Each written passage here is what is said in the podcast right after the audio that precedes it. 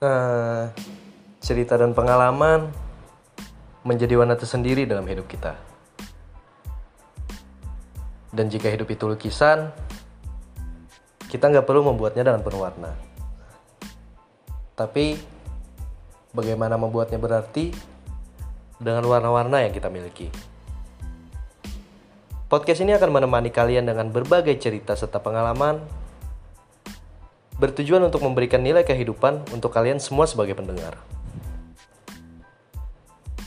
Kenapa dengan nama kumis?